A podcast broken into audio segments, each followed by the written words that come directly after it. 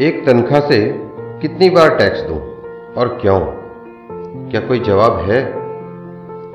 मैंने तीस दिन काम किया, तनख्वाह ली, इनकम टैक्स दिया, मोबाइल खरीदा, टैक्स दिया, रिचार्ज किया, टैक्स दिया, डेटा लिया, टैक्स दिया, बिजली ली, टैक्स दिया, घर लिया, टैक्स दिया, टीवी, फ्रिज आदि लिए, टैक्स दिया, कार ली। टैक्स दिया पेट्रोल लिया टैक्स दिया सर्विस करवाई टैक्स दिया रोड पर चला टैक्स दिया टोल पर फिर टैक्स दिया लाइसेंस बनवाया टैक्स दिया गलती की तो टैक्स दिया रेस्टोरेंट में खाया तो टैक्स दिया पार्किंग का टैक्स दिया पानी लिया तो टैक्स दिया राशन खरीदा टैक्स दिया कपड़े खरीदें जूते खरीदें टैक्स दिया किताबें ली टैक्स दिया यहाँ तक कि टॉयलेट गया तो भी टैक्स दिया।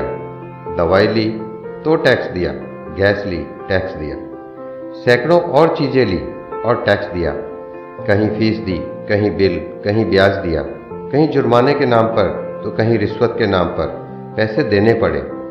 ये सब ड्रामे के बाद गलती से सेविंग में बचा तो फिर टैक्स दिया।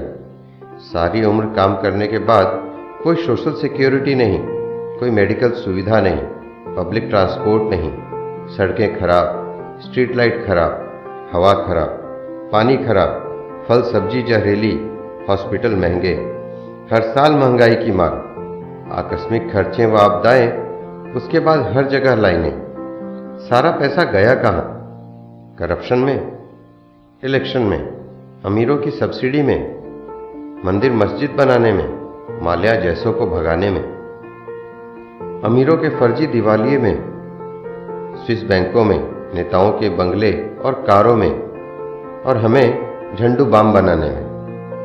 अब किसी को क्या बोलूँ? कौन चोर है? आखिर कब तक हमारे देशवासी यूँ ही घिसटती ज़िंदगी जीते रहेंगे? दोस्तों, ये जो मैंगो पीपल है ना, इनकी ज़िंदगी इसी तरह घसीटते हुए कट जाती है। आखिर कब हमारे दिन भी सुधरेंगे? कब हमें राहत मिलेगी? कृपया करके अगर सहमत हैं तो इसे हर नागरिक को भेजें। देखें, शायद कोई क्रांति आए, कोई बदलाव आए। धन्यवाद।